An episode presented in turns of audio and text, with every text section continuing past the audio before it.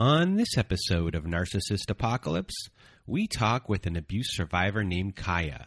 And Kaya was in a psychologically abusive relationship with a chameleon of an abuser. It's a story of addiction, fear, smear campaigns, and post relationship abuse.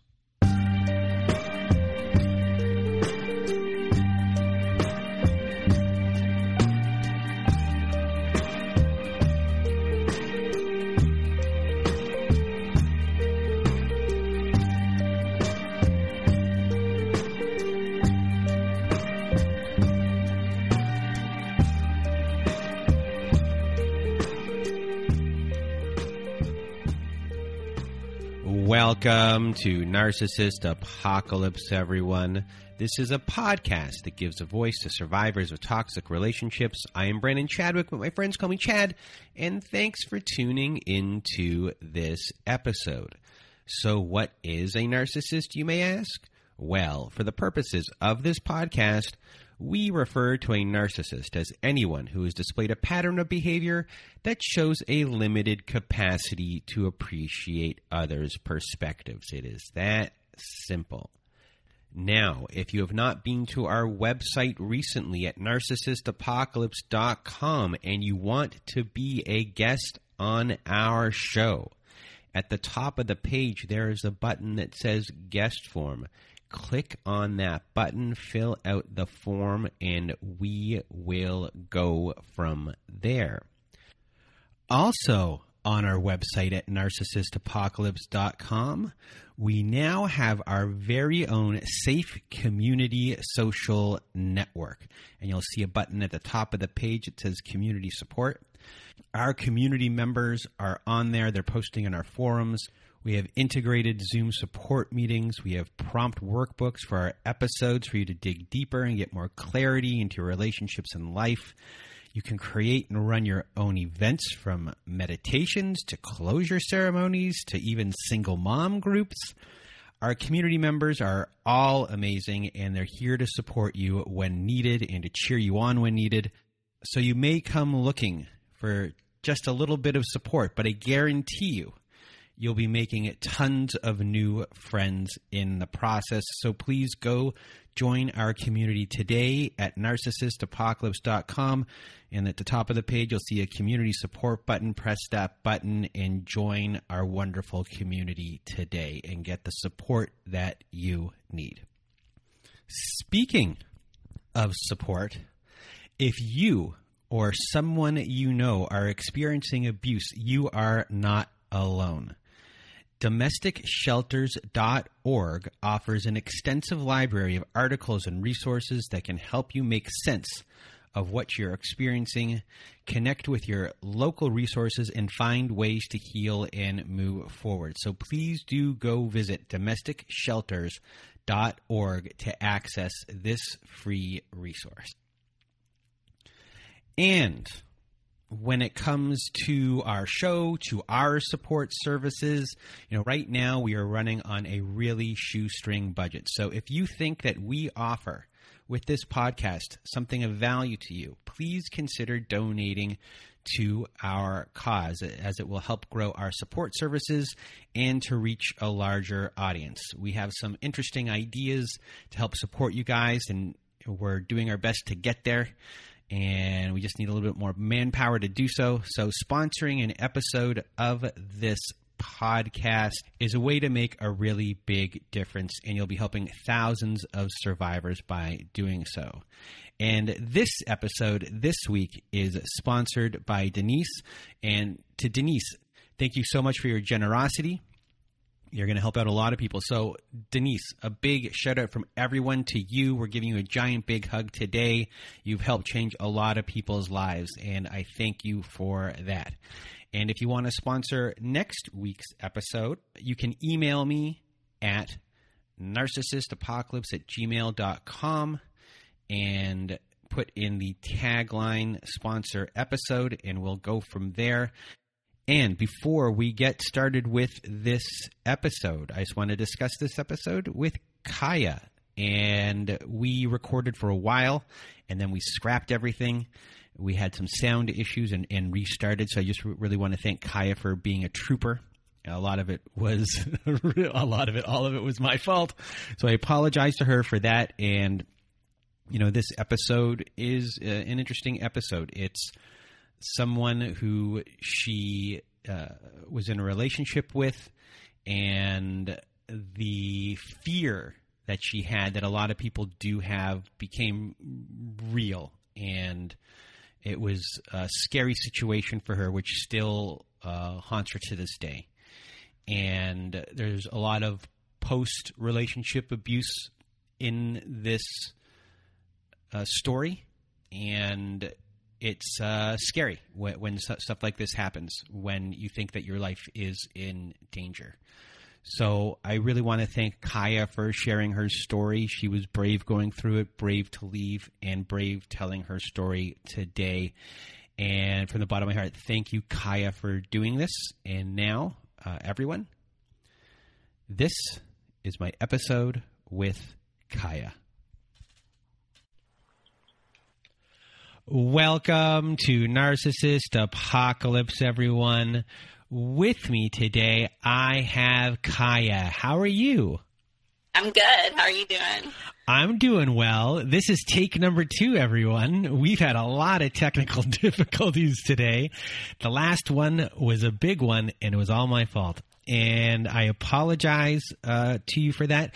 So thank you for for being here with me today. Today we're going to hear your story. It's not just a story of a relationship with an abuser. It's also a story of your struggle with addiction problems, going through it originally, coming out on the other end, and then you know being swallowed by it gain, uh, having everything being used against you, and also uh, we're going to talk about how the children get uh, you know thrown into all of this. Uh, one that you had previous, uh, one that you had uh, with this person, and the horrible ride that you had to to go on. And I'm just thankful that you're here today, that you're talking to me, that you're okay. that you you're going through everything, but you know you're you're still here, and you know Kaya, thank you and without further ado, the floor is now yours. Okay, well, thank you for having me, and I'm happy to be here. Um, okay, so while growing up, I grew up in a family with just, you know, my mom and dad are still married, even to this day. I was the oldest, and I have two brothers, and they're both, uh, both younger. And we uh, we're just a good family. Uh, went to church Sunday mornings, Sunday nights. My dad like drove the you know youth church bus. You know, we were really involved, um, and I it, it just was a good family. And so I just I probably where I was extremely naive. I was naive to you know possibilities of you know things that can happen um, I, I don't know if my parents just didn't talk to me about certain people or certain stuff or things to watch out for, you know, but um, I, I was naive, but things were really, really good. Um, in 2002, we I break my neck, so I don't I don't know if you want me to tell that story. It's a different guy, but you know that's also a bad situation. But it's not as psychological mm-hmm. as this relationship that I was talking about. Yeah. So when you know you you broke your neck and you had a recovery process uh, with that happening, and you th- then got uh, hooked on on pills, correct? Yes. Yes, very much so. Uh, so I had to take opiates, you know, and uh, I, lot, a lot of them. I had broken every bone in my neck. So, I mean, and I have my whole neck's hardware. Um, they have, I have fused bones. I've got wires, got bolts, got all of it. And so, uh, yeah, the, and I got extremely addicted to the pain pills. And with the opiate addiction, um, I was still kind of able to keep it together. I was still able to work and be a mom and do all of those things. But at, I'm starting to take more pain pills. I'm starting you know, to not take them as prescribed and all of that because I was an addict. So it's very tricky for people that are, you know, in the in the program that have chronic pain, but are also an addict. And so you, it's hard to kind of keep that under control. It doesn't last long. You know, you're going to end up taking too much and not taking them responsibly. But so you end up from there uh, eventually in you know AA uh, type programs.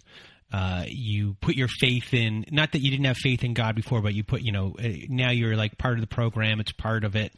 Um, the big book, and you know at this point your life is somewhat you know getting kind of back together. Uh, do you already have your first child at this point?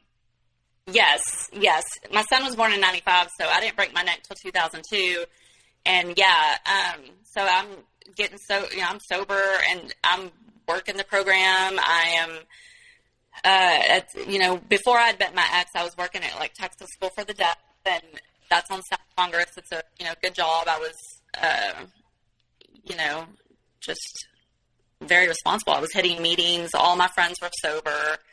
Um, you know, I had to really changed my life. My parents were proud, like the whole thing, you know.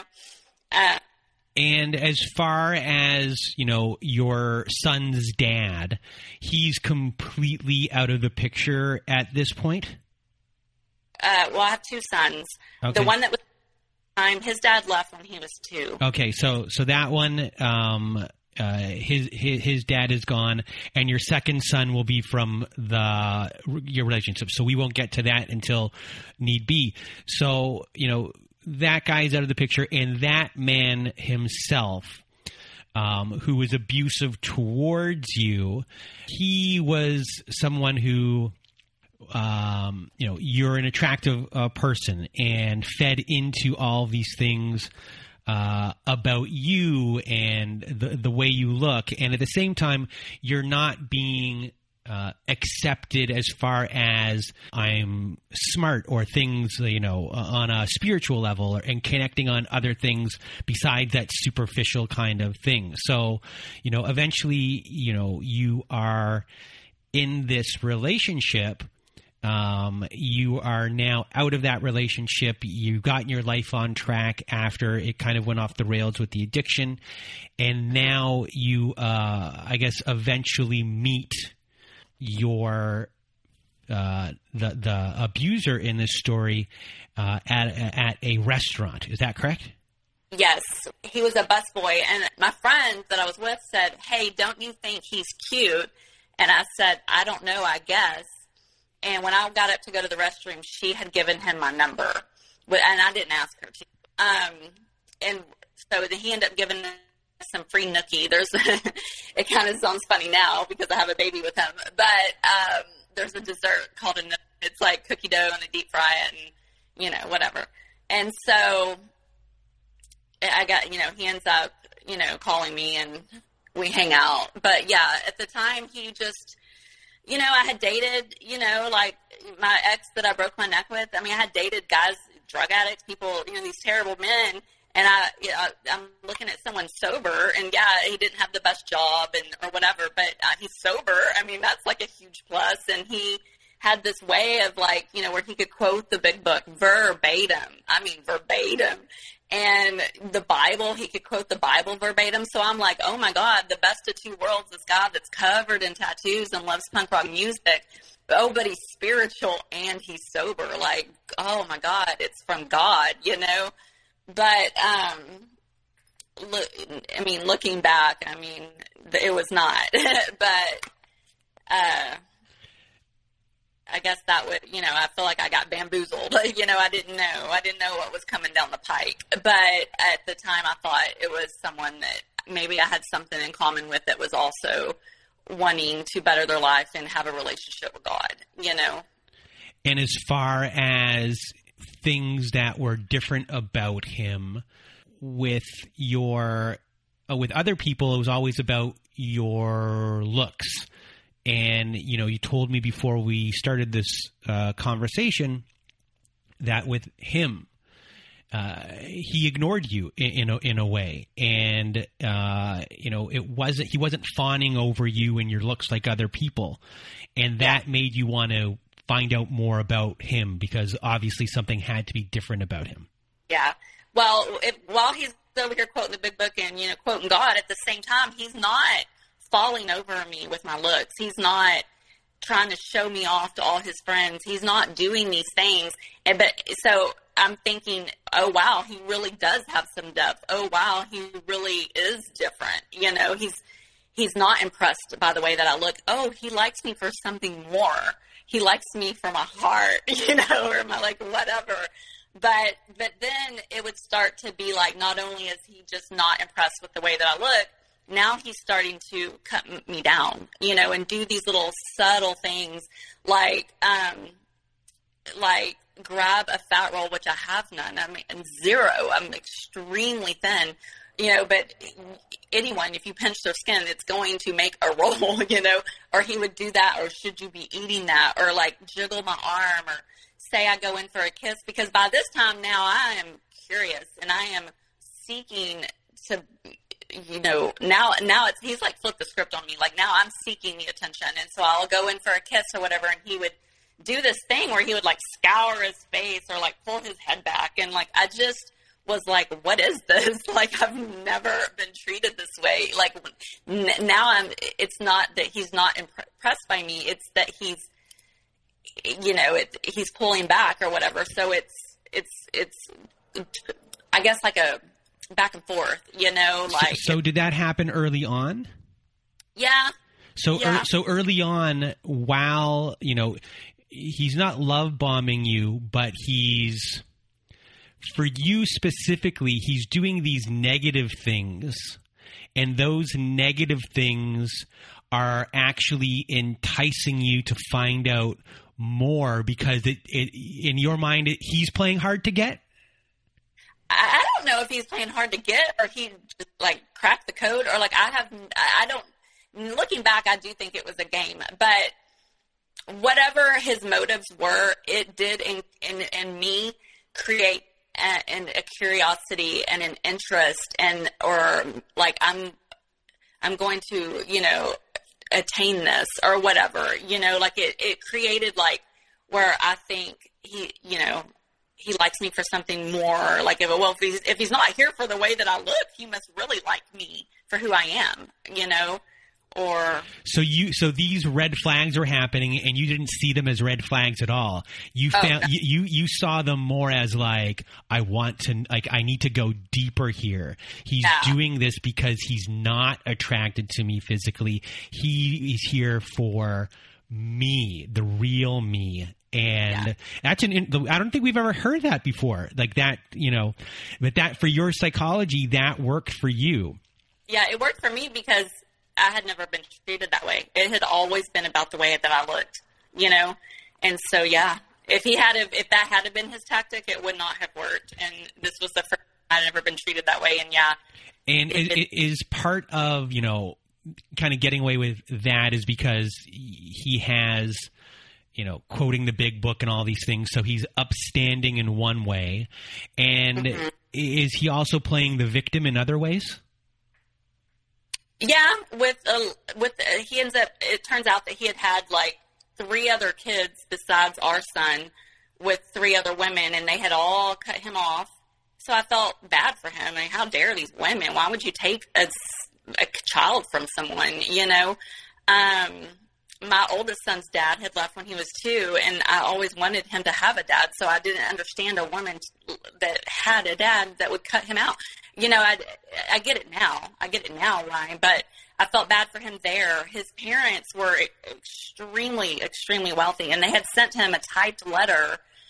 You know, cutting all communication with him, and he was like living in a sober house with a bunch of men, and at the time he was doing interferon shots and you know, trying to work and I just felt bad for him, you know, like I really felt like he was trying to change his life and like all these obstacles were coming against him, you know, like how dare these people treat him so badly, you know? And why did he say that his parents cut him off? Well, because he had had nine years of sobriety and um, he had relapsed. So I guess during that relapse, the relapse was prior to me meeting him. I met him right after he got sober again, but there was a period of time that he was on the streets or either, you know, off and on sober. And I guess during that time period, a lot of bad stuff happened. And this is prior to me meeting him, but uh, I don't know exactly what happened to make them cut him off. But, you know, when you hear that, you hear that someone cut their child off or their son, your immediate response is like, what? A mom and a dad sent you a typed letter? Like you don't you don't think deeper than that. Like, oh, maybe he actually did something terrible. Uh, that never crossed my mind. you know what I mean? It was immediately his bad parents' fault. How dare them? It was immediately each of these child's moms. How dare them? You take a child away from a dad? You know, he's a parent too. Like, I, it just, I don't know. So you have this combination of things here that are running you from uh, faith from AA. You have trauma. Not that you have. Sorry, you have you're bonding over your similar trauma in that way, or what you're kind of going through. You have that in common. You have punk rock in common, or at least you think you have punk rock in common. And yeah. then you know you're ignoring the red flags, and you're not ignoring them eh, because to you they're they're hooks. And yeah. then you have this part which is uh, victim playing and you know with this right here is it fair to say that like he has you kind of like hooked in for for good here this guy is a good guy he's just trying to get better kind of just like you and yeah. and you know you yourself are like this guy needs a break i'm gonna yeah. give this guy the break that he needs i was rooting for him Yeah. No one could be this guy's biggest cheerleader than you. Exactly. And yes. and this guy really wants to be a dad. My son needs a dad. Yeah. Yep. Okay. Yep. You're hooked. You're in. Yeah. So what? So what happens from here? Or did I miss anything? Well, uh, no, you didn't miss anything, and that's all exactly right. Well, uh, so it I'm pregnant. I get pregnant, um, and while I'm pregnant, uh, word gets out that I'm pregnant, and I start having strangers, many, many strangers, not a couple, but many, coming up to me after a meeting or, you know, before a meeting or where they saw me, you know, around town and just coming up to me, you need to have an abortion. You need to have an abortion, and here's why. And they start giving me a rap sheet on this guy. Yeah, and a lot of this stuff was really bad. But again, I'm already hooked. So when they're telling me this stuff, it did scare me. It did. I made an appointment for an abortion. That's how much it scared me. But at the same time, you know, like it, it, did kind of raise this defense in me as well, you know. Um, but I, I did make an appointment for an abortion. It did scare me that bad. When it came down to the day of the appointment, I did not go. I had never had an abortion. The way I was raised, we talked about I was raised in church earlier, and I just had a real spiritual um, conviction over that. Like I had done a science project in like junior high where I went to Planned Parenthood and you know watched some videos of them actually performing abortions, and I saw like the fetus in the womb, and it just kind of it wasn't going to work for me. I was not going to be able to have an abortion. So when it came down to the day of, um, I did not go so now I'm going to have this baby. And um, I have the baby, but I'm watching him with the baby, and I'm like, wow, like no one's going to love my son this way. Like, look how much he loves my son. But my mom had told me at that time that like he would hold the baby in the hospital. My mom came, you know, she was in the hospital too. And he would look over his shoulder at my mother and just glare at her. And she said it gave her like a scary feeling. Like he just kept holding the baby and staring at her with this like mean look. And I remember her pulling me aside and telling me that, that it like frightened her. And it, and it gave her like, you know, chills. And, and, and I didn't believe her. I believe, I believe her now with everything that's happened since then and him trying to get my son and all that, which we'll get to later. It all makes sense. But at the time, I thought my mom was lying. I, I, not lying. She's not a liar, but I didn't. I thought maybe she was exaggerating or like read something wrong. She did not. He had a plan from the get go. He had a plan from the moment he met me. And um, so, anyways, I have the baby, and I end up uh, moving back to Waco. That could have been like a clean break for me. It was not because he follows me to Waco. And so uh, we end up, he convinces me to get back in a relationship with him. My son, my oldest son, is with us. He's 13. And, oh, I would like to back up just a, a little bit. When we were still in Austin before we moved to Waco, um, when I had my 13 year old, like, my, my, my 13 year old was also telling me things that were not setting right with him and I didn't believe him. So now, you know, I have my mom at the hospital tells me this weird, eerie look that he's holding the baby. Well, my son is like, you know, mom, um, like we had went to eat one day and he said, he, he, my ex says, I'll buy your meal, but I'm not buying his, you know, like those kind of things. Or like my son had told me there was a skate park by our house that my son would skate at all the time, like skateboarding. Well, my son was dry, skating home from the skate park. And so my ex had moved into my apartment with me and my 13 year old. So he's living there like rent free, you know, and got me pregnant. And so my son's skating home to this for, you know, a couple miles. And my ex drove by him, slows down, looks at him and snarls, and then laughs at him and drives home and made my son skate the rest of the way, which is a few miles. Why he could have picked him up in the van, he could have brought him to the house. But he, and so when my son told me that, you know, I'm like, what? Like that doesn't make sense. Like, no, you know, like maybe he didn't know it was you. Like you're you're creating excuses looking back, yeah, that is what happened. He was pushing my son out this from the moment he got me pregnant. And that was an- another thing that people were telling me when they were telling me to have an abortion. They were saying he got you pregnant on purpose. I also did not believe that at the time. I, I absolutely believe it now. He did. He got me pregnant on purpose. But so in the second he got me pregnant on purpose, he starts pushing my son out of the picture, my oldest. And um, I think that's real important for people to know because uh, you you don't think that people would do that. You don't. You might hear of women that have gotten pregnant on purpose, which I still don't even know anyone that does stuff like that.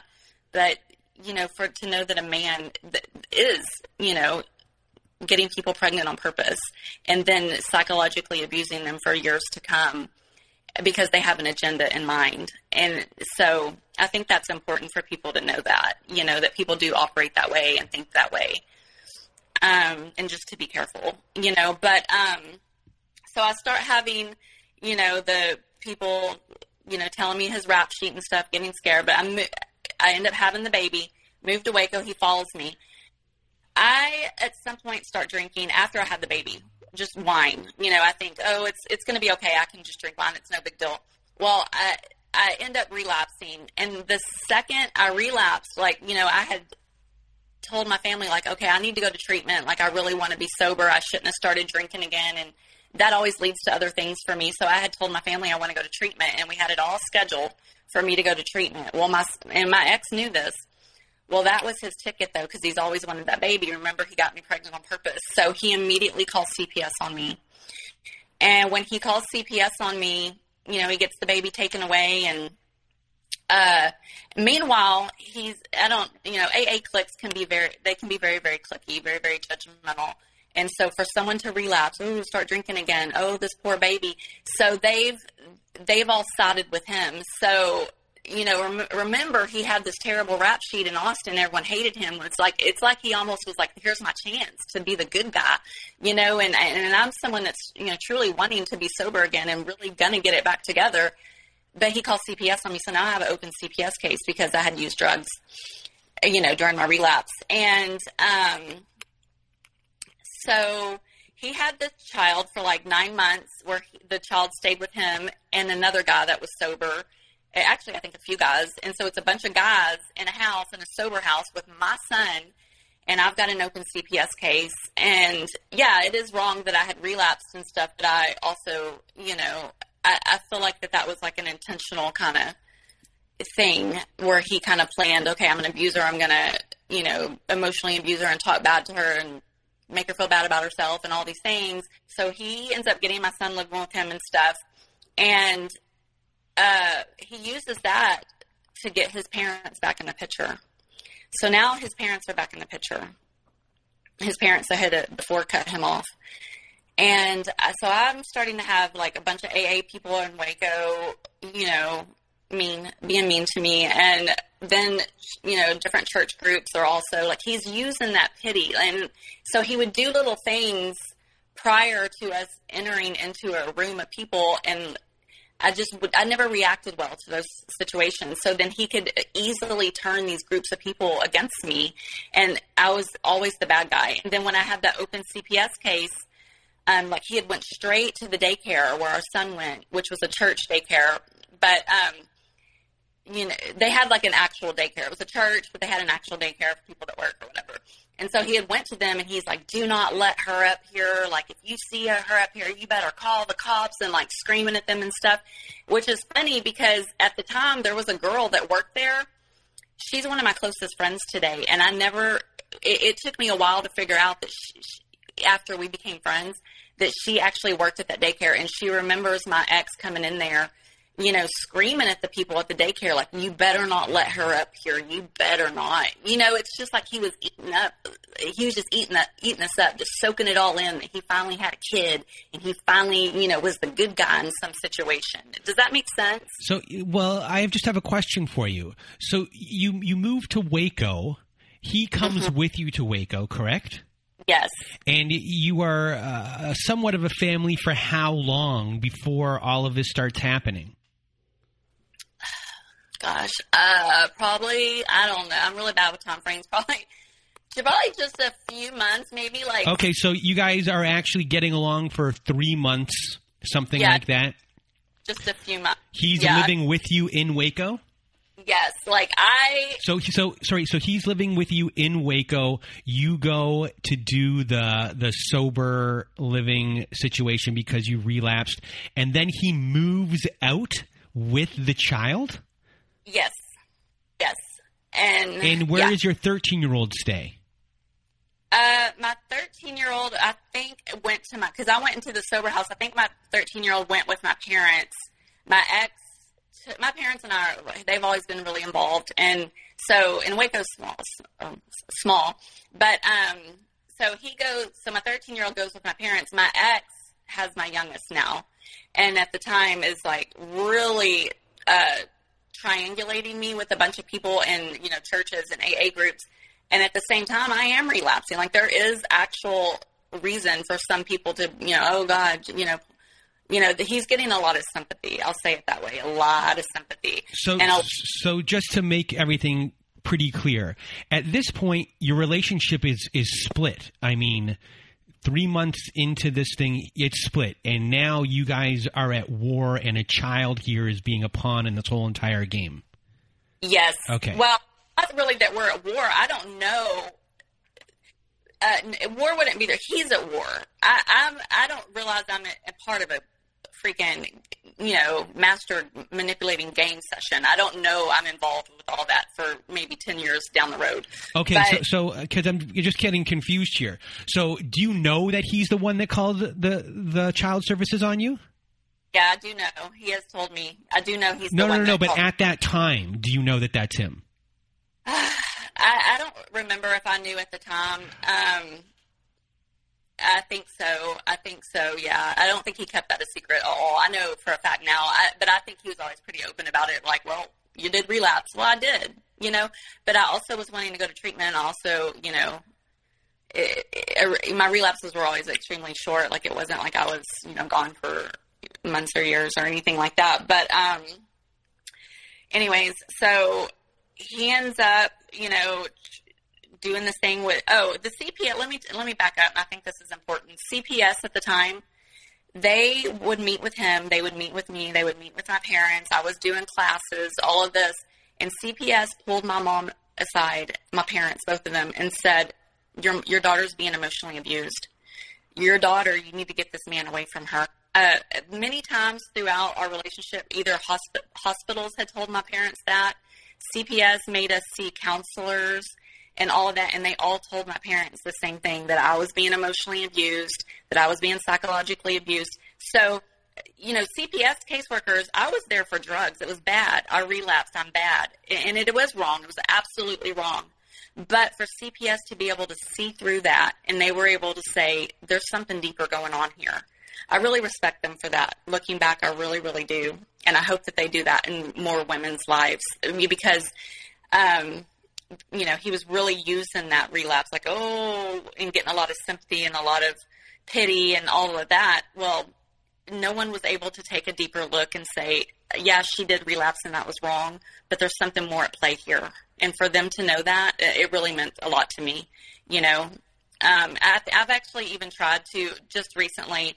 I contacted. I've contacted CPS. I've contacted, um, you know, women's abuse centers and stuff. And you know, now that I'm almost five years sober and all of that, I've told them I would really like to work with women because how many more women that are going through uh, substance abuse, how many more of them are really, there's something deeper going on. They're, they're actually victims of emotional and psychological abuse and they don't know it.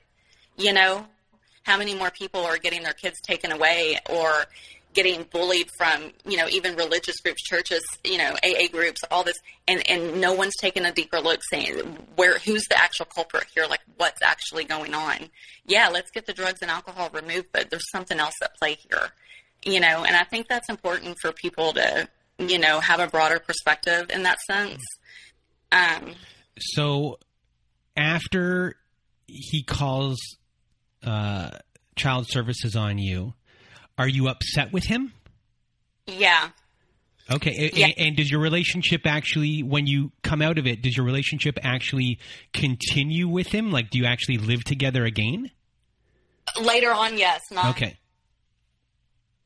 That was something always hard. Like, once we had gotten back together later on in relationship, it was always hard for me to kind of accept the fact that this man called CPS on me when I was begging to go to treatment.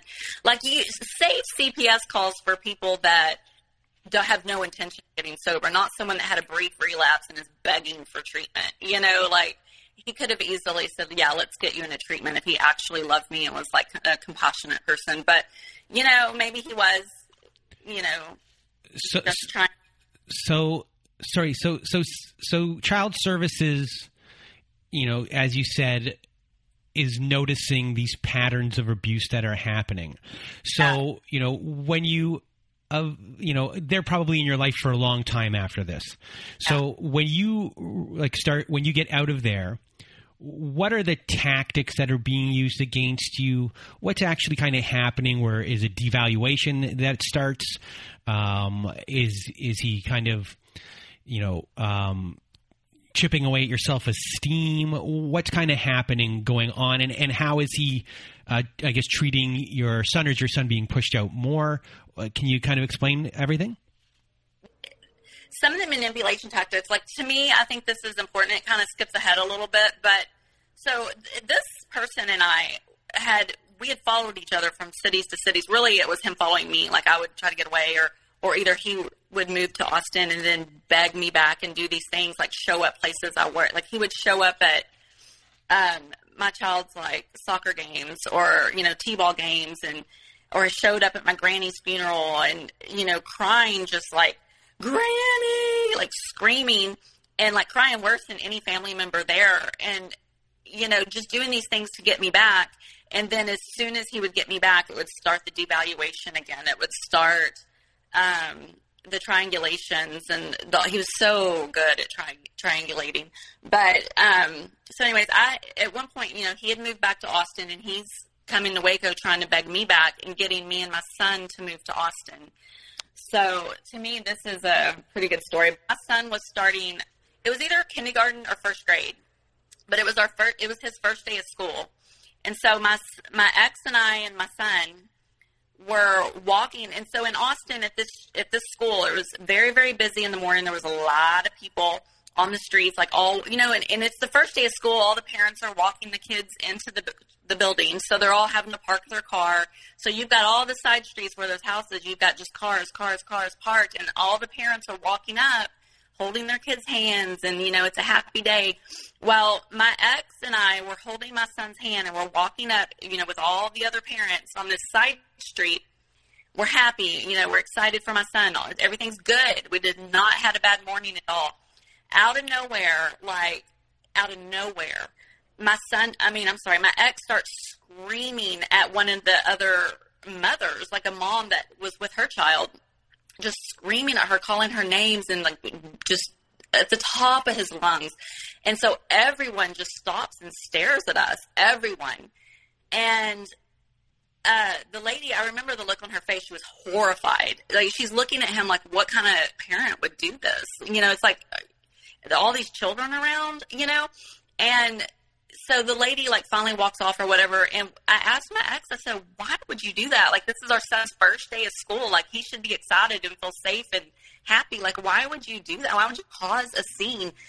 And he said she was staring at my tattoos, and I said, "Well, why would if you know if you're so sensitive to people staring at your, your tattoos, why did you cover your whole body in them?" Well, he got mad and he threw my hand down because we were mm-hmm. holding hands. He threw my hand and he disappeared through the crowd. And I could not believe it. Like, here he goes. And I'm still with my son. And looking back, this is going to make a lot of sense in a minute. But at the time, I'm like, what just happened? And I remember taking a picture of him walking through the crowd because I just could not believe this just happened. Like, what is happening? Anyway, so we finally, like, me and my son get up into the building we find like they've got paper on the walls like where it tells you which class and like all of that. So i find my son's class. We go in there. My my ex is already in the classroom and he is completely different. There's not a spark of anger in him. He is laughing. He's leaning in close to the other moms. He's like oh like belly laughing and just like he's got all these moms around him and just like happy as can be and you would have never known what just happened in the parking lot. And so I'm still upset. I'm still like confused mostly, and I'm still worried about my son. Like I'm still, it's all of a lot of emotions. And so I'm quiet. I'm still kind of figuring out, like, or trying to figure out, like, what just happened and why is he so different? Like, it was not the same person in the parking lot just a few minutes prior. Well, it all makes sense now. You know, this is 10 years later. I can, I can tell you that no one ever looked at his tattoos. He needed to cause a situation. He needed to get me quiet and out of the way because he was going to be the classroom dad with all these classroom moms. Like uh, it was a rich area, a very rich area. None, none of these moms worked.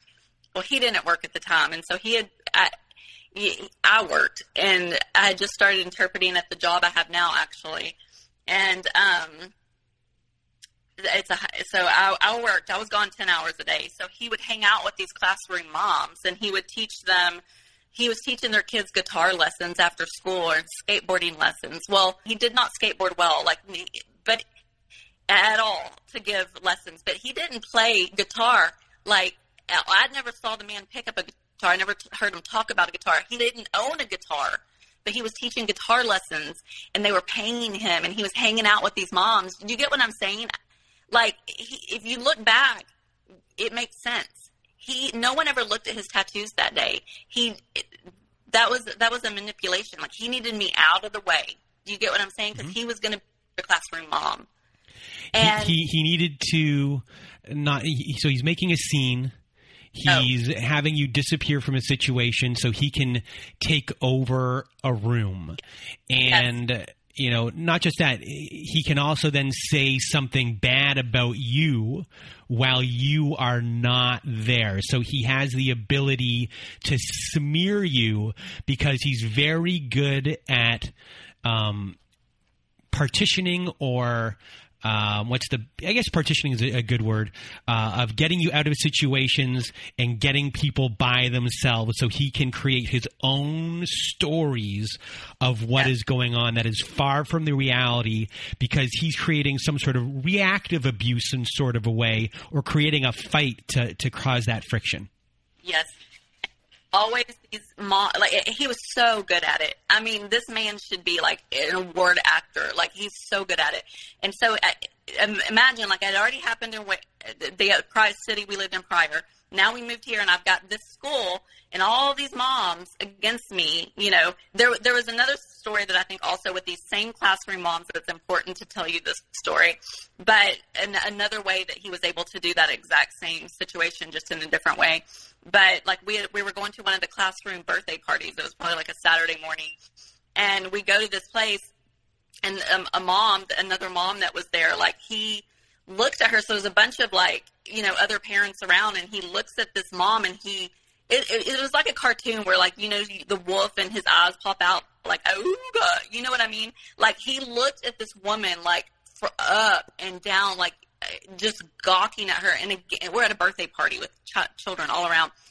He, it wasn't that the woman was so beautiful or anything. I mean, she was very pretty, it, that wasn't the fact. He needed me because he knew if he could make me jealous or he could make me feel insecure, he could get me out of the way again and have his way with these moms again.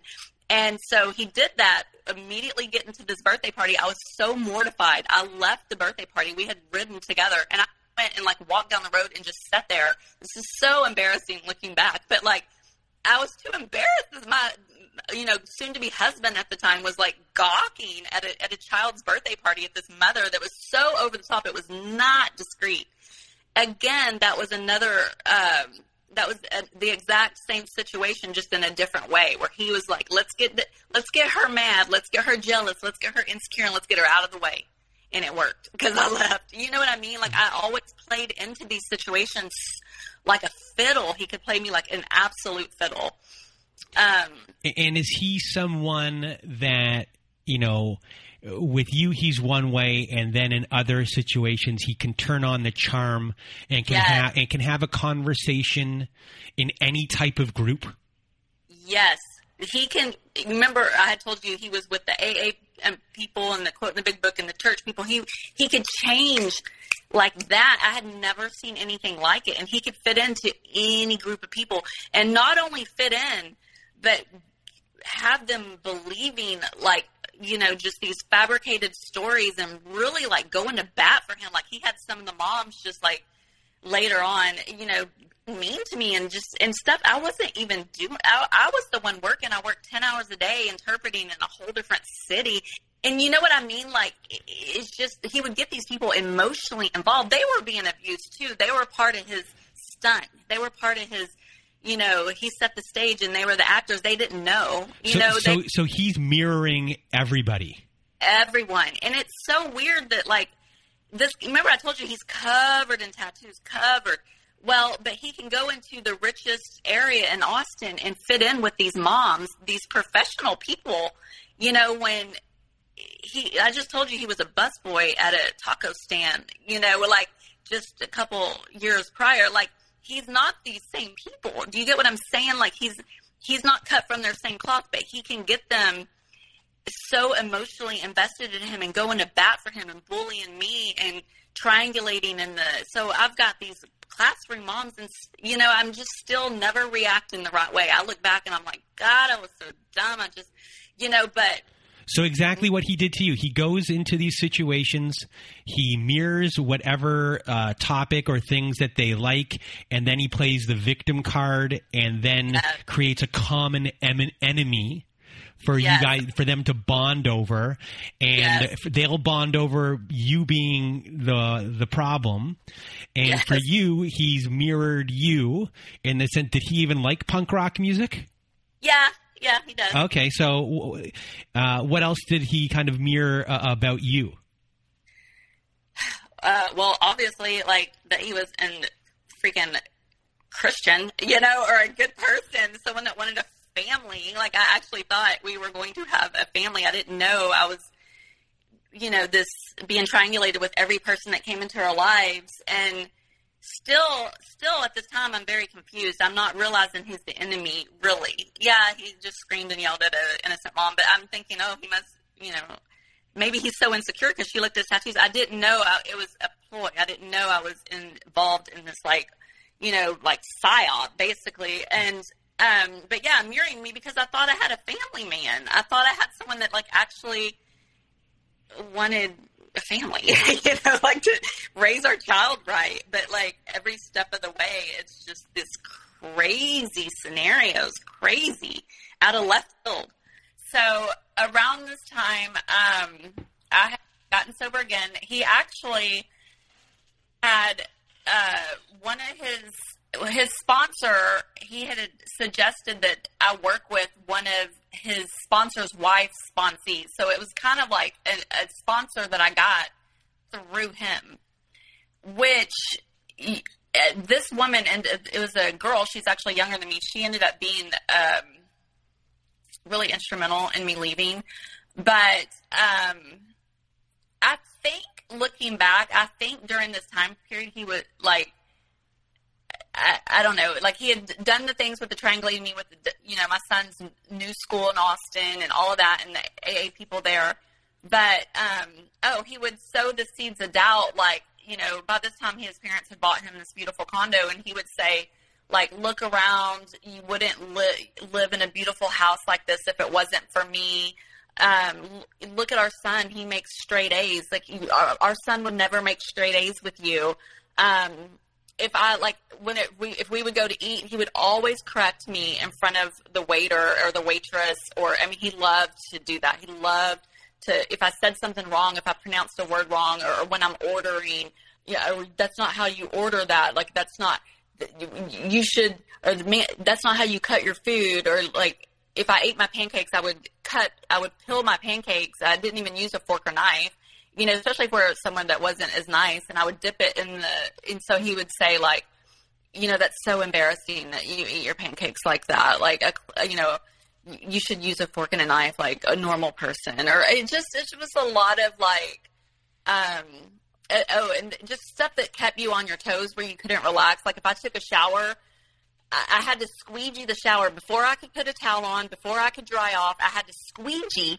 Mind you, you know, it's during the winter or whatever, it's cold and you want to put a towel on, you're dripping wet and you have to squeegee. And then he would come in and just like check to make sure you didn't miss a spot and you're just sitting there like shivering and you want to get out of the shower. And it's just stuff to keep you like in a frenzy or keep you on your toes where you can't relax. I could never relax. You would eh, always on eggshells. And then like if I wanted to pour a bowl of cereal, I had to measure it like a fourth of a cup. And I was never able to eat more than a fourth of a cup of cereal. And I had to measure it. Couldn't just freehand it and pour the cereal out of the box. And just like, um, I, I had one of the friends I had told you about that ended up, that worked at my son's daycare when my my son was a baby. Well, during this time that I lived with him in Austin, you know, my son's older now, he's in school, and I remember that same friend of mine that had his number because she remembers him from that daycare. She came to visit me one day, and this is just an example of keeping you on your toes and also an example of the isolation and some of the tactics. But she comes over, and so soon as she walks in the house, he's like, You need to take your shoes off. And she said something like, Okay, well, I'll take them off, but I'm not dirty. Um, and she, she was just trying to like make an awkward situation like cute or funny. And she's like, I'm not a dirty hippie. And he started, she had brought us Mexican food. Like she had bought all of this food her, our, herself, just spent like over $40 and brings all this to go Mexican food. And he ends up screaming at her in her face, just like, you know, you know, fuck, fuck you. I don't know if I can cuss on here, but like, you know, how dare you call you just, I don't even know what he said, but screaming at the top of his lungs and she's just staring at him, and I'm I freeze. Like anytime he would lose his cool like that, I would freeze. I just had no response, and I have apologized to that friend. Her and I are actually extremely close to this day, and um, but I have apologized profusely to her for not standing up to her because when he started screaming at her, I just I didn't take up for her. I should have, you know, but. I was just so psycho so, so psychologically abused and so like I guess it's that freeze or fawn. You know, I just would always freeze. I just go into the almost like where I could not react ever. And um but anyways, he just had this like it, it was just every single person his tactics changed. He could I he isolated me so good and so well and it just changed so often that it, it just was never even the same tactic that he used um, during that same time period, um, this sounds crazy, but I mean, this really happened. But like, the, where in that condo, there was a, a bunch of trees. So we lived in a the two story. It was a above, you know, two story, and like we would just be sitting there and like if say like he would just mute mute the TV and he would say like, "Do you hear that?" And I'm like, "Hear what?" And he's like, Shh do you hear that? And I'm like, I don't hear anything. Like, what? What are you talking about? And then he would go over to like the neighbor's house and just like start beating on their door. And I guess they had their TV too noisy. Like, I'm not sure um, really ever what the problem was there. But like, he just was just like so erratic and so crazy. But then to the normal person, like to his friends, to his people that, you know, he could, he presented someone so different. But like, he um, one time I was in the house alone, in the condo alone, and I was in the back bedroom, and I heard like a, like I heard like metal, like a metal sound, like a clank, and I went and I looked, I went out on the patio and like opened this, you know, the patio door, the open the screen door, walked out there and there, so behind like where the second store is a bunch of trees, nothing but trees back there is a wooded area. And there was just a ladder, like a, so someone had just grabbed a ladder and just, you know, just, and, and it terrified me. And I remember grabbing my son, my ex was not there. I, I look, I mean, I think it was him at the time. I didn't think, I think now that that was him, but who else would just randomly clank a ladder so loud, like intentionally trying to make you hear it, that I would go check to see what the noise was, and do would do a ladder, you know, when it's nothing but wooded area back there. And so and it frightened me so bad that I grabbed my son and we drove to Waco. My parents still remember this. And they go, "Oh, why'd you come to town?" And I told them about the ladder story. Just a lot of eerie stuff like that, you know. And it's you repeat these stories and they sound so outlandish, but they're true, you know, like that's how it's just something to always keep you on your toes, always keep you in a state of panic. And um, I mean, even since we're no contact now, but even since we've been no contact, it's, it's there have been still situations like that that have kept you know me in a state of frenzy or panic. And uh, we've been almost five years no contact. I'm starting to relax, but there are definite things he does to instill fear. Uh, definite things he does, but um, but just back to that situation, it's just always trying to keep you in a in a in a tense state, if that makes sense. Like you couldn't ever relax. You know, whether it was who's gonna who's gonna hate me today, who's he gonna triangulate, what what scene is he gonna cause? It made you almost have like a you know PTSD in a sense, like anxiety to go anywhere new because you never knew what was going to happen. You never knew what was going to happen moments prior to walking into the door of this, you know, place that we were about to go, especially if it was someone he knew or someone that he wanted to impress. You never knew. But then sometimes we would go places and it would be wonderful, you know, like we'd have a good time. So it's just, it just, you, I don't know. You never knew what to expect. You never knew what was coming. And I think that's important for people to know. Like if you're always in a state of anxiety, if you're always, um, you know, if you cannot relax, if it's if it's that all the time, like that's also like a huge red flag. Um, the beginning of the end for me, situation with this man was this new sponsor that I was working with actually did I would confide in her some of the things that were happening, and I she told me she said, "You are an abused woman." She's and, and this was someone that he actually knew that it was like a, a sponsee of his sponsor, and he recommended the sponsor to me, and she she was the first person. She was not the first person to tell me I was abused and being abused she was the first person I heard it from. But she said, You are being abused. You are in an abusive relationship. Well, so I had been working with her, and, um, but I'm going to fast forward to the day that everything happened that made me leave. But so we were, I had told you prior, I have hardware in my neck. C1 through C7 was broke, like I, and so I'm not taking pain pills. I'm sober and really still to this day, like, so now we're 2016 now, and I broke my neck in 2002. So this 14 years I had been trying medications and things to help alleviate my neck pain and do it sober and can't take those medications because they're narcotics. You know, it's just, I really had really struggled with trying to live sober and not be in pain. And he knew this. And so um, that day I had went to a, a, a friend of mine was doing this treatment called an Alexander treatment so it was, and this friend of mine is also in recovery. The the, well, Ale- the Alexander technique. Yeah, it's called the Alexander treatment, and it's just like manipulation of the muscles. And my friend had contacted me; he knew that how bad I struggled with pain. He's in recovery, and he's like, "I really think that I can help you." And so I go, and so at the time, my ex and his daughter and my son had left and went uh, they were like rock climbing or whatever. And so my friend was going to do this Alexander treatment on me, and he was going to do this manipulation of the muscles. I guess a lot of like actors do this treatment, and a lot of like ballet dancers, and it just really helps your posture and stuff. So I'm kind of like, uh, sure, let's try it. I've taken and, it before. Oh, you have? Yes, I have. Yeah, I did it to uh, fix my posture.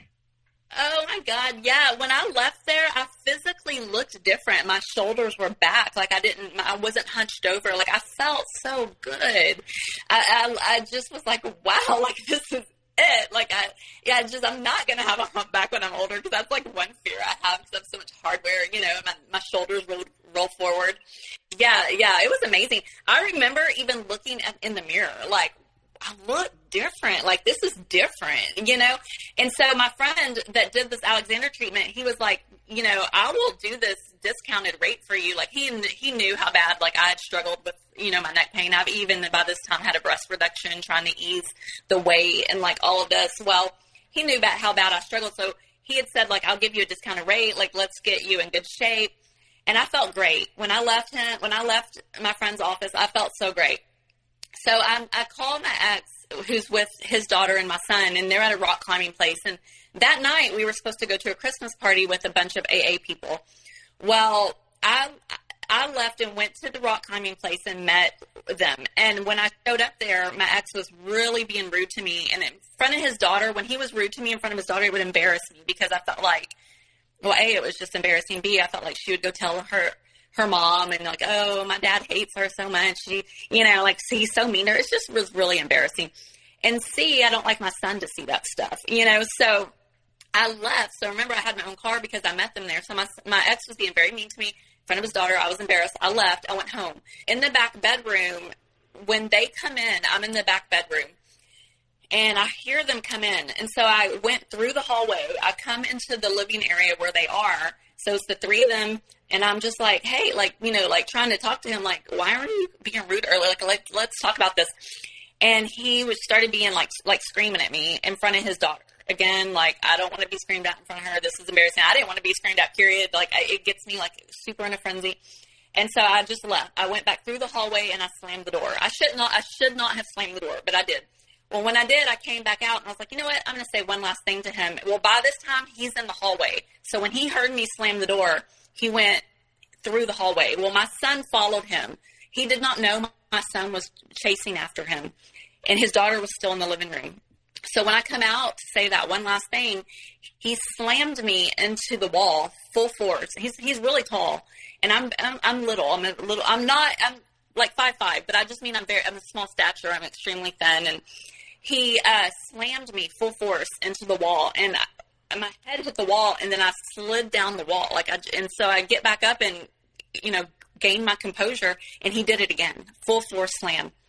And immediately when he slammed me the second time, he walks back. He goes back into the living room where his daughter is and acts like nothing ever happened. But my, remember, my son followed him down the hallway.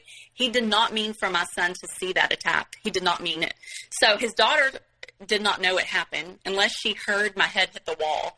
But uh, apparently she did not.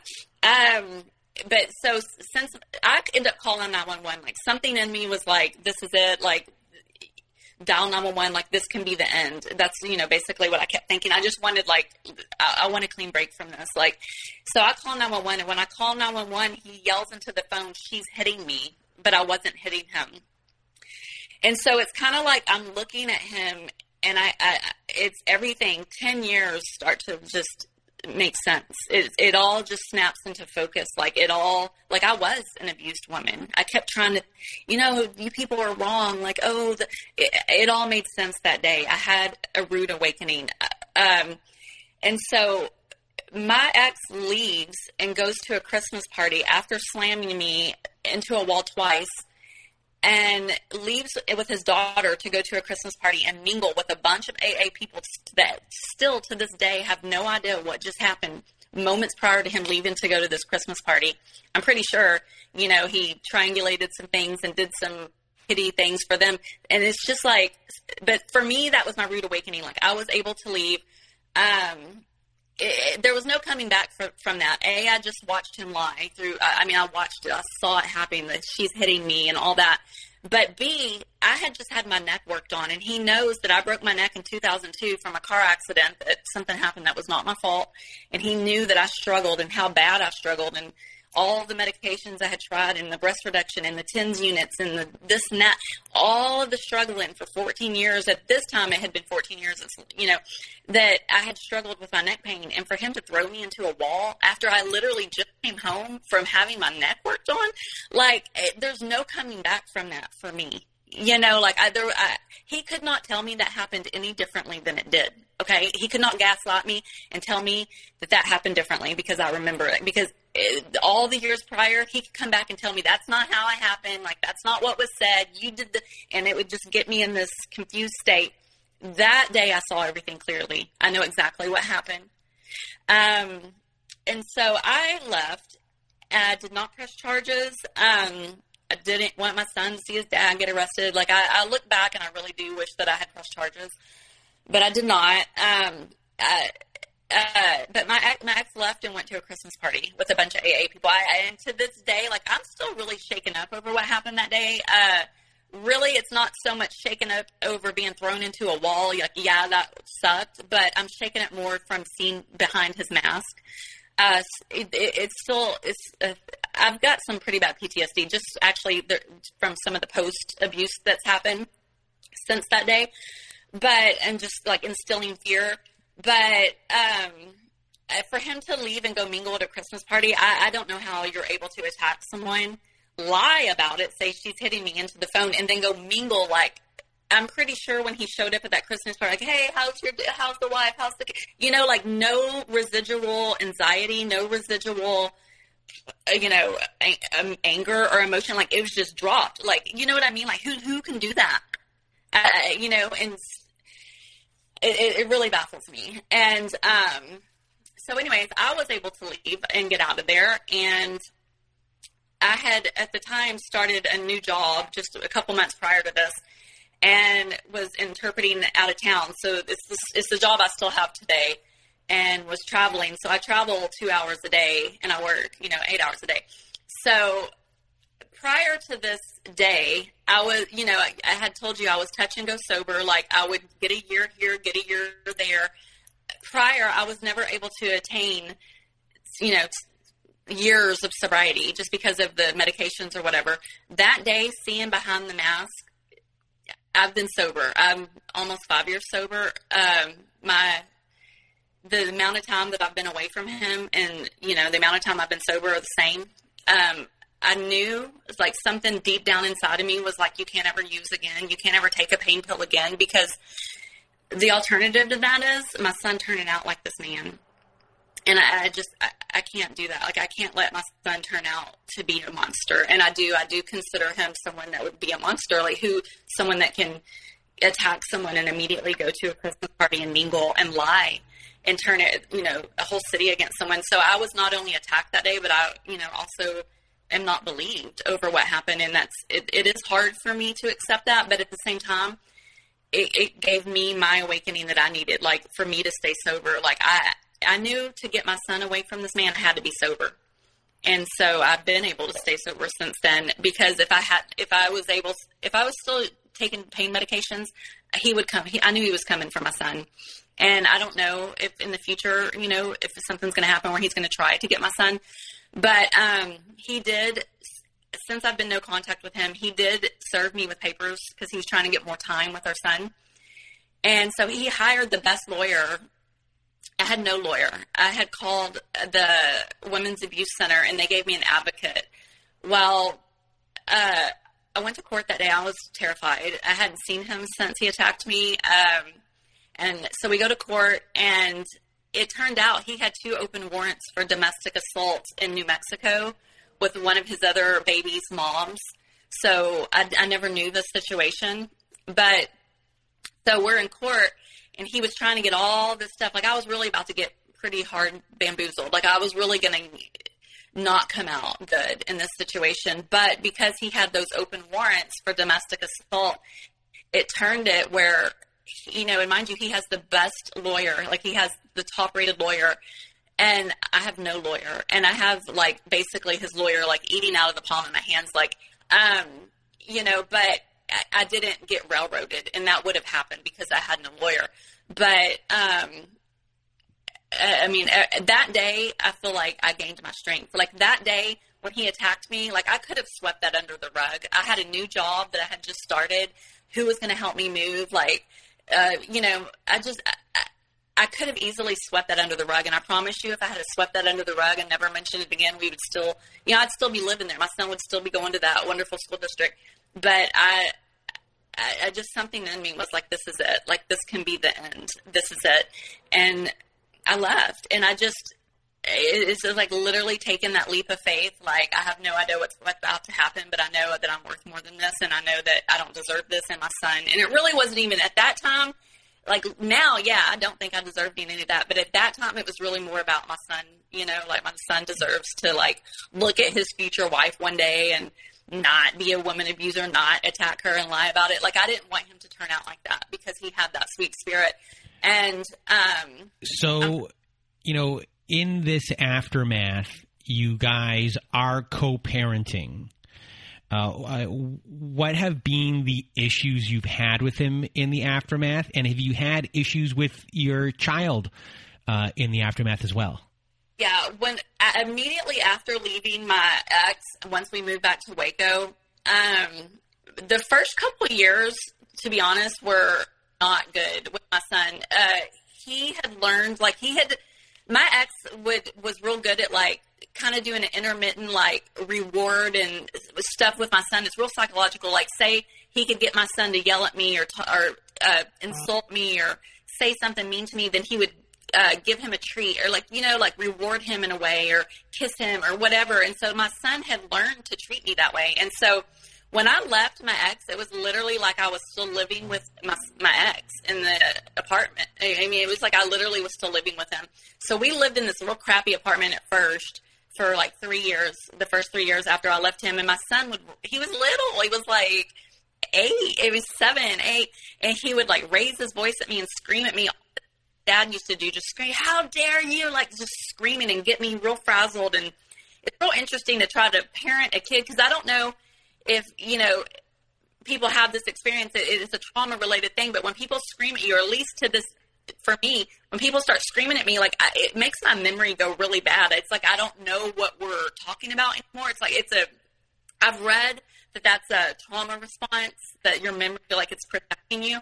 But so my son would do all of the same things my ex would do. Just, ha- you know, you can't do anything right. Like, oh yeah, you never could do this. You never like, oh, typical mom stuff. Like, really, it was literal. Like, I lived in the house with my ex.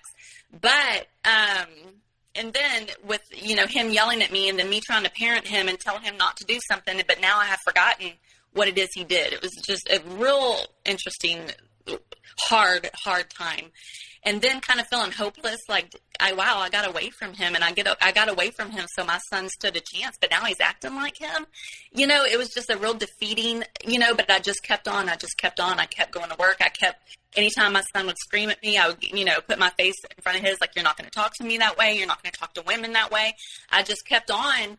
And um the first couple years were a real struggle. I mean a real struggle. But now we're almost five years no contact, and my son and I are extremely close again. He's 12 years old. Uh, I feel like I'm going to cry because it was so worth it. Um, uh, we're extremely close again, and he respects me, and he doesn't scream at me anymore. And uh, I'm sorry. It was just so worth it. It was really worth it. It was worth all the battle that we went through. It was it was worth it but we're no contact now, and my parents meet him at the police station uh, to swap our son. Um, there are other tactics my ex does. Like he has sent my home, my son home from visitation. Like, you know, oh mom, listen to this song, and he played like the "Fu" by CeeLo Brown. But then he played a song. Um, it was about a samurai murdering, murdering a young boy's mom, and you could hear the mom. It was a rap song and you could hear the mom like screaming in the background of the song and like it was real eerie. It was like the guy was bragging about getting away with it and it's like bragging about not getting caught and you know it just it was it was like he played that song on purpose for my son to play for me and like i don't know like whenever i when i first left him he had p- packed my boxes. Like i called 911 i left i'm moved to my parents, I had just grabbed my clothes. But I mean, but all my boxes, like housewares and stuff, like he, put my ex packed those, and he had left them out on the the carport for us. Well, when I first moved back to town to Waco, I lived with my parents for like six weeks or something until I got an apartment. Well, when I finally got my apartment, I unpacked those boxes that he had packed.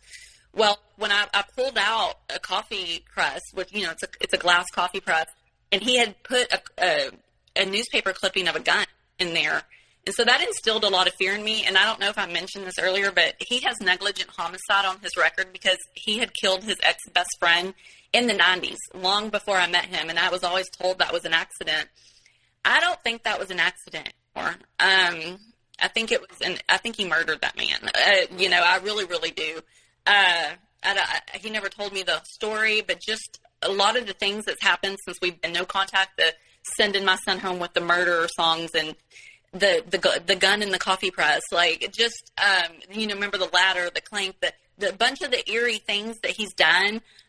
I just, uh, just he's instilled a lot of fear in me, but I just keep going. You know, uh, God's protected me. Like, oh my gosh, like everything that happened in court, like you know, God really has looked out for me. So I still have my job. Um, I've been able to buy a four bedroom house. Uh, all the things he told me I can never do, I've done, uh, you know. but one thing that is still really hard for me to, you know, come to terms with is my oldest son was pushed out of the picture pretty good. And all of that hasn't been repaired. Um, I, you know, I feel like my two sons don't know each other hardly. Um, and that's hard for me to come to terms with. I, I, do think that that will be restored in the future, and they will have a close relationship. But it's just the damage done from this relationship is so deep that. It, it, you know, I just would hate. I, I just, I just wish more just the awareness, and that's why, like, I love your podcast. Like, I, the awareness really needs to be out there because, you know, a lot of times the damage is just irreparable. Like, you know, I, I, I have come out of the other side. Like, I do consider myself really strong. Like, I don't let the opinions of others, like, sway me. Like, I push through the pain. I've stayed sober through the pain. I mean, there are days, sometimes before it rains, like, my neck will flare up days, and I'm talking so bad to a level, like, I mean, it's terrible. It's terrible. But I will still go to work and work those 10 hour days. I will still do it in pain. And, you know, I work with the deaf and my student, you know, he's deaf. He'll take one look at me and he can say, your neck's hurting today, isn't it? Like he can just see it on my face. He can see my expression change, but I will still work, work in pain. But it's just the, the thing that I could never stay sober. I could never do that before. I could never like struggle through the pain before. So it's like this terrible experience with my ex. It's like seeing through, seeing behind the mask that day.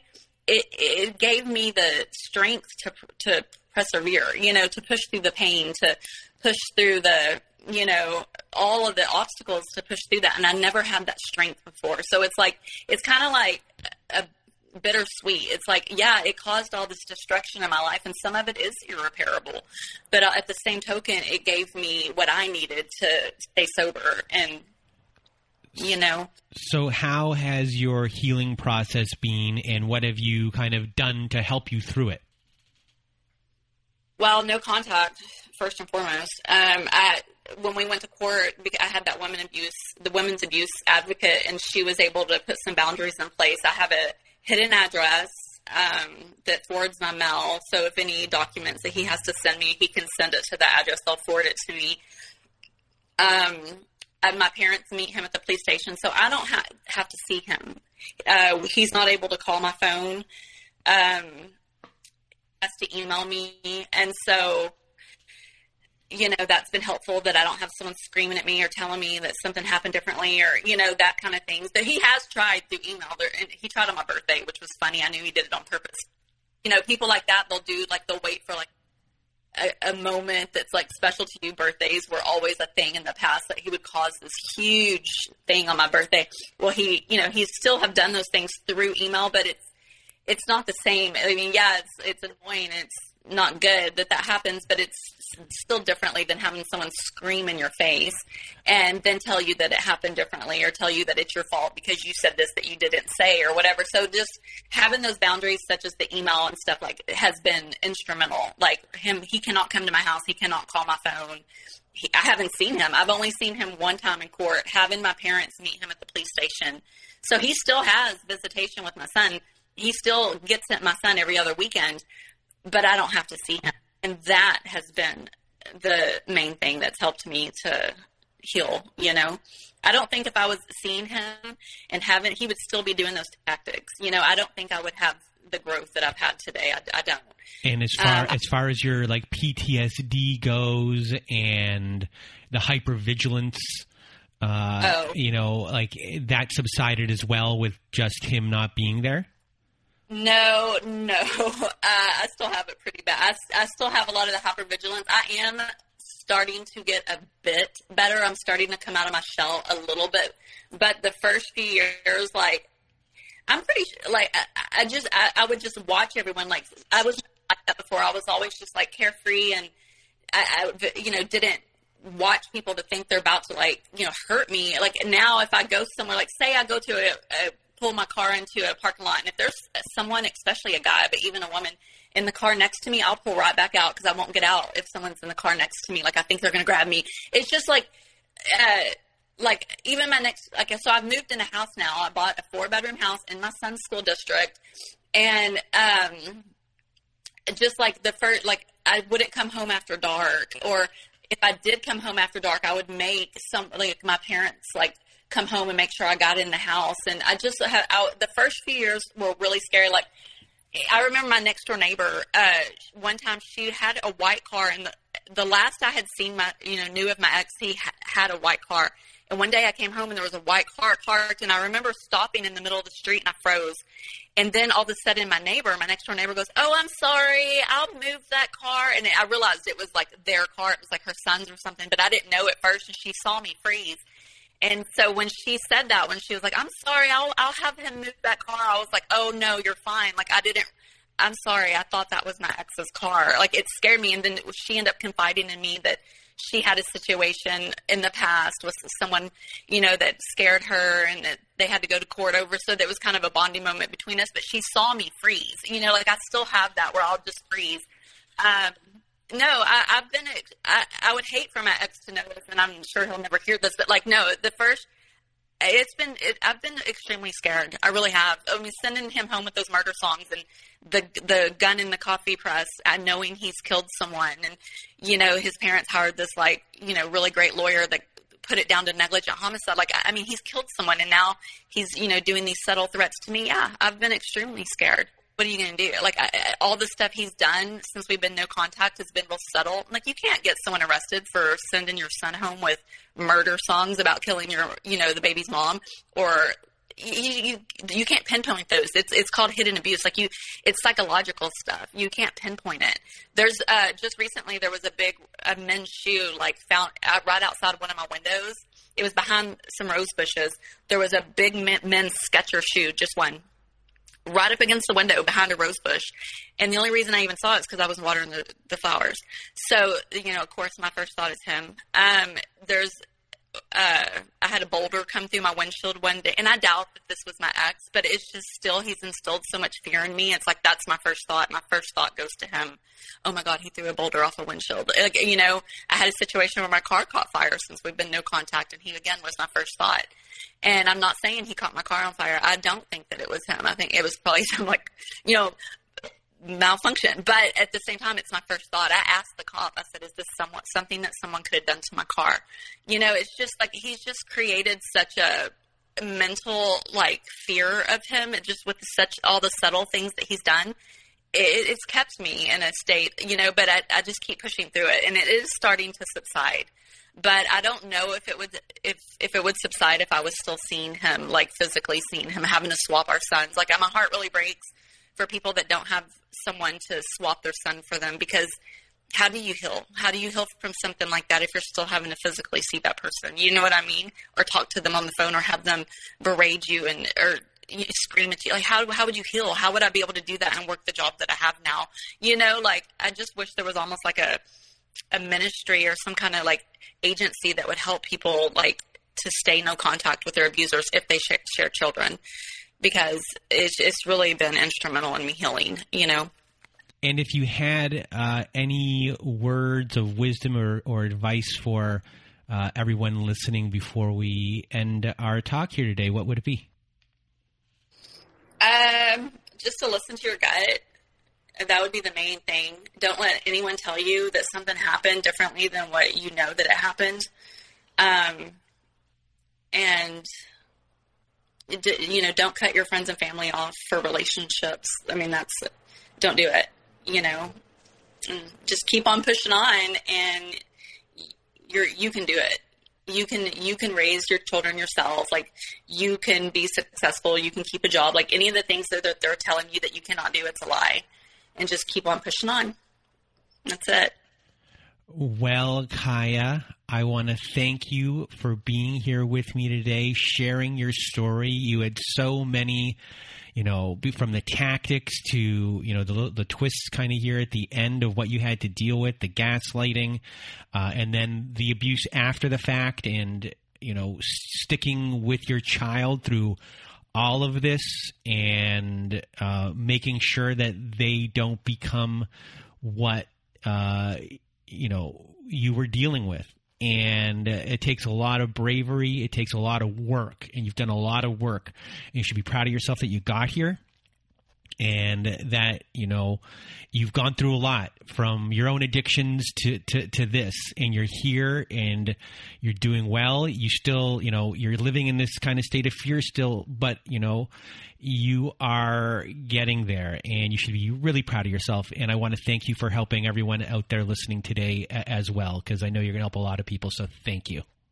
Well thank you so much for having me. I really appreciate it and for everyone who is listening, from Kaya and I, we hope you have a good night.